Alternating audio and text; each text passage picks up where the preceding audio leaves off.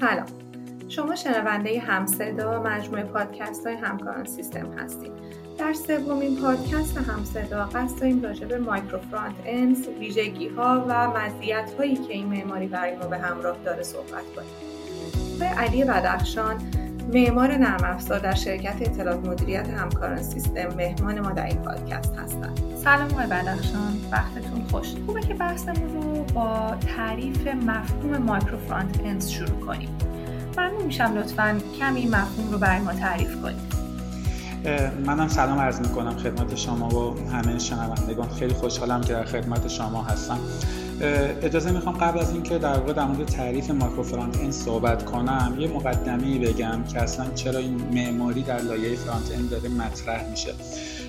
همونطوری که من فکر می‌کنم و فکر می‌کنم که همه افرادی که الان تو حوزه تولید نرم افزار فعال هستن این بحث رو قبول دارم موضوع frontend روز به روز در فرآیند تولید نرم افزار داره اهمیت بیشتری پیدا می‌کنه.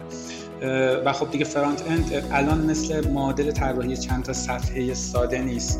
به خاطر اهمیت این موضوعه که می‌بینیم framework ها و پلتفرم های خیلی مختلفی امروزه به وجود اومدن تا این نیازهای لایه frontend رو جواب بدن و این framework ها با قدرت و سرعت زیادی هم توسعه پیدا می‌کنن.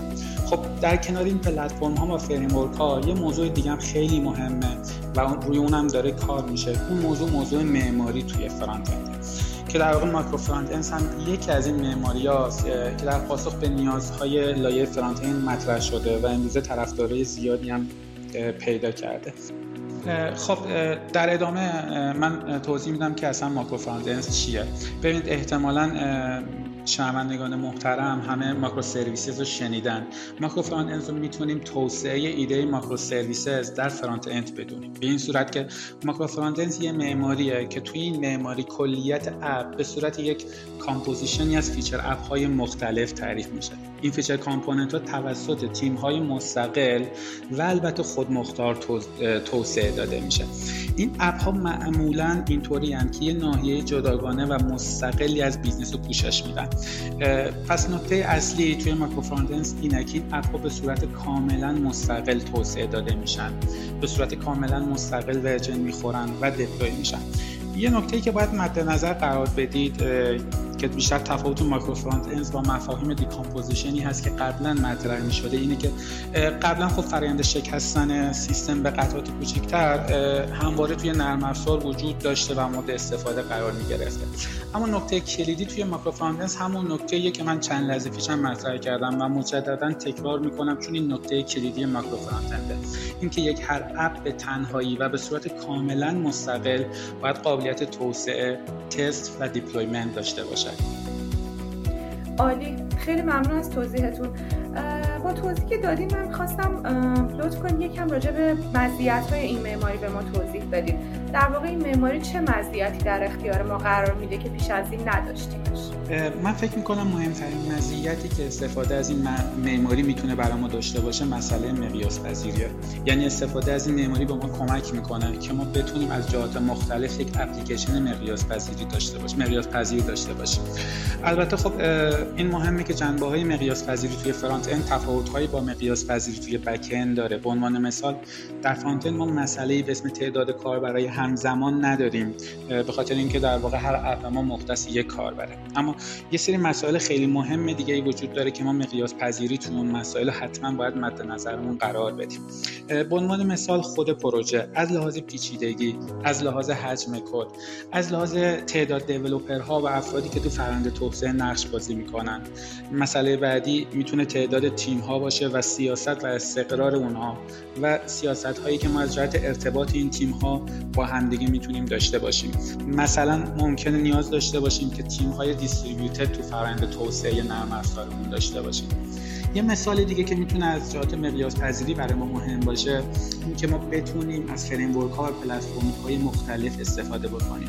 این تنوع و تغییر توی فریم ها و پلتفرم ها هم می‌تونه ناشی از ماهیت خاص برخی از اپ ها باشه. یعنی به هر دلیل به هر دلیلی یه اپ ما ماهیتی داره که استفاده از یک پلتفرم و framework خاص خیلی کمک می‌کنه به توسعه اون اپ. از این جهت ما می‌تونیم اپلیکیشن رو scale کنیم و تنوع در framework ها داشته باشیم. در واقع این تنوع و تغییر توی framework ها پلتفرم ها می‌تونه ناشی از ماهیت خاص برخی از اپ ها باشه. یعنی ما یه سری اپ داشته باشیم که به خاطر نیازمندی خاص نیاز باشه که ما بریم سراغ یک پلتفرم و یک framework خاص و از اون استفاده کنیم. که micro front این قابلیت رو ما میده. ممکنه در مورد اپ ها و پروژه هایی که life cycle طولانی تر دارن این تغییرات framework و پلتفرم ها ناشی از گذشت زمان و اومدن framework ها و پلتفرم های جدیدتر باشه اگه بخوام این مزیت ها رو من خلاصه کنم و توی یه جمله بگم می‌تونم اینطوری بگم. که micro frontend در واقع هنرش اینه که یک مسئله بزرگ رو برای ما به قطعات کوچیکتر تبدیل می‌کنه. قطعات کوچیکتری که مدیریت خیلی خیلی راحت تر دارن و خیلی خیلی مهمتر از اون این که اینا می‌تونن مدیریت مستقل داشته باشن. یعنی در مورد هر اپ ما می‌تونیم مستقل تصمیم بگیریم. در مواردی مانند انتخاب تکنولوژی انتخاب تیم و نحوه ارتباط بین تیم ها در مورد فرایندهای مختلف تولید استقرار و همچنین موارد مشابه دیگه. ممنون از پاسختون. حالا می‌خواستم این سوال ازتون بپرسم که اگر تیمی بخواد این معماری رو ازش استفاده کنه شما فکر کنید با چه چالشهایی روبرو میشه؟ یا چه توصیه‌ای برای این تیم دارید؟ مسلما اینکه یه تیم تصمیم می‌گیره که این معماری رو در واقع توی پروژه خودش استفاده بکنه همین تصمیم باعث وجود اومدن چالش های خیلی زیادی میشه که باید حتما این موارد رو در نظر بگیره. در موردشون در موردش فکر کنه و راه حلی پیدا بکنه. پس قبل از همه چیز من می‌خوام یه چیز نکته دیگه بگم. اگر تیمی برای یک پروژه خاصی. اگر دلیلی برای استفاده از این معماری وجود نداره به نظر من دلیلی نداره سراغ این معماری بره. فرض کن یه پروژه خیلی کوچیک داریم که احتمالا یک life cycle خیلی کوچیکی داره یک تیم چند نفره انجامش میدن و چشم اندازی هم برای scale کردن اون ندارن. هیچ دلیلی نداره که بیان از این معماری بخوان استفاده بکنن و وارد پیچیدگی های اون بشن. ولی خب حالا فرض کنیم تیمی تصمیم استفاده از این معماری گرفت با توجه به همین مواردی که مطرح شد من فکر می‌کنم دو نکته خیلی اساسی داریم و یه سری نکات ریستن نکات اساسی که خیلی مهمه باید بهش دقت کنیم اولی فرایند شکستن هست و دومی فرایند اینتگریشن. همونطور که تو تعریف گفتیم ما باید سیستم رو بشکنیم به اپهای کوچکتر. خب حالا اینکه این اپ ها چطوری باید شکسته بشن یه نکته باز هم خیلی مهمه که این اپ ها حتما باید اون تعاریف مستقل بودن رو داشته باشن. اینکه اینا چجوری شکسته میشن می‌تونه راه خیلی مختلفی داشته باشه که خب الان در موردش نمی‌خوام صحبت بکنم. اما فکر می‌کنم مثلا مبحث دومین دریون دیزاین می‌تونه یک اپروچ خیلی خوب باشه که تو این موضوع می‌تونه خیلی خیلی کمک کنه و می‌تونه مد نظر قرار بگیره.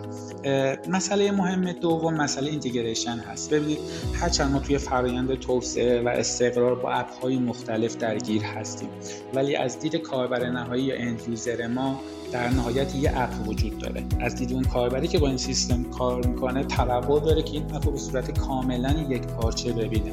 نه اپ های جدا با هم خب پس از این جهت فرایند integration خیلی خیلی مهمه.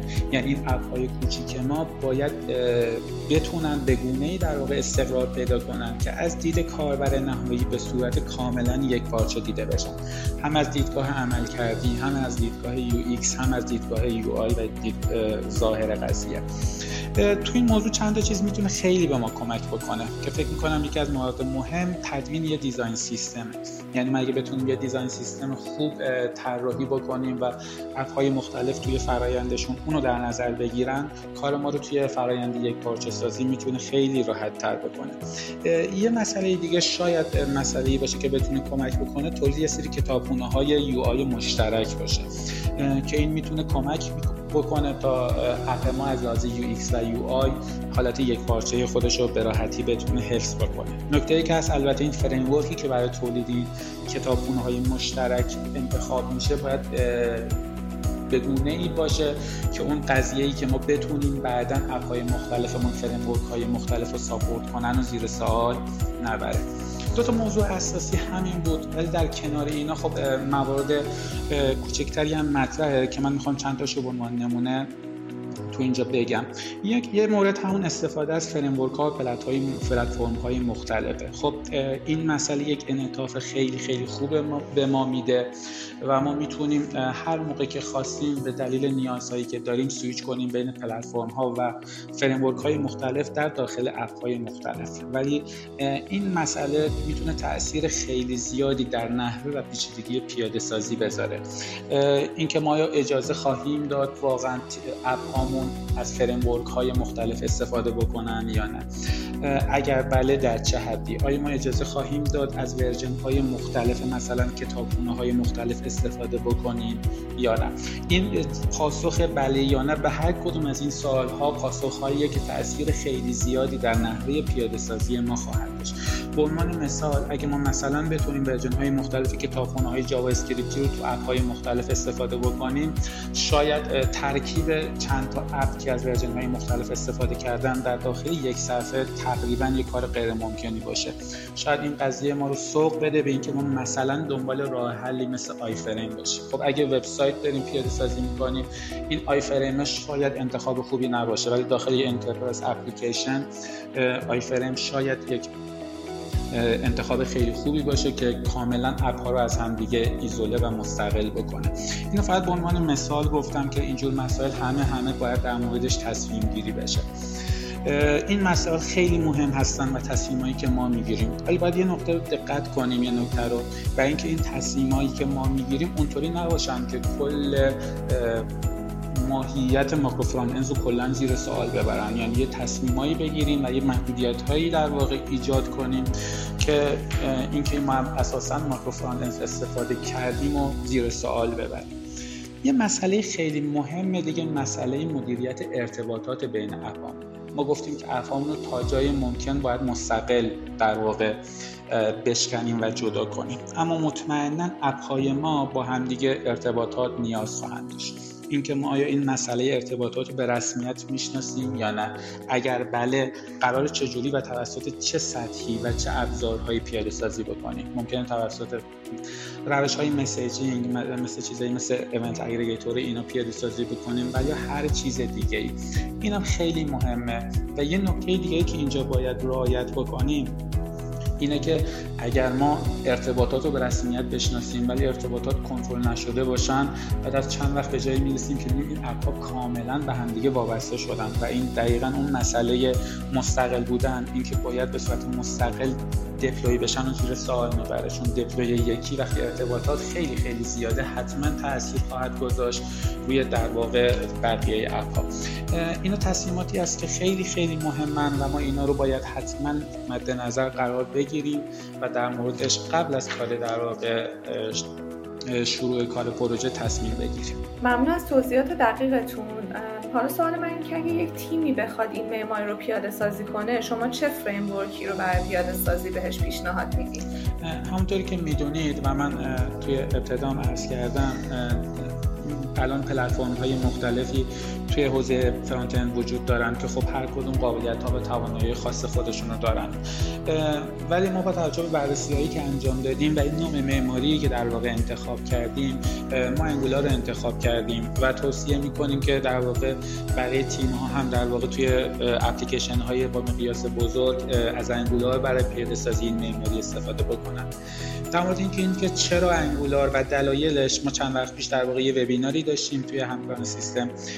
اینا رو به ریز بیان کردیم که چرا ما انگولار رو انتخاب کردیم و انگولار برای پیاده سازی این نوع معماری چه فیچرهایی به ما میده و ما چطور به کمک اون می‌تونیم یه پیاده سازی خیلی خوب داشته باشیم. دوستانی که تمایل دارن می‌تونن به سایت همکاران مراجعه کنن و وبینار رو دانلود کنن و مجدد مشاهده بکنن. خیلی ممنون آقای بدخشان از توضیحاتتون. همطور که اشاره کردید دوستانی که علاقه من در اطلاعات بیشتری راجع به انگولار داشته باشن می‌تونن با جستجوی کلمه انگولار در وبسایت همکاران سیستم به صفحه وبینار برگزار شده برن و فیلم ضبط شده رو دانلود کنن.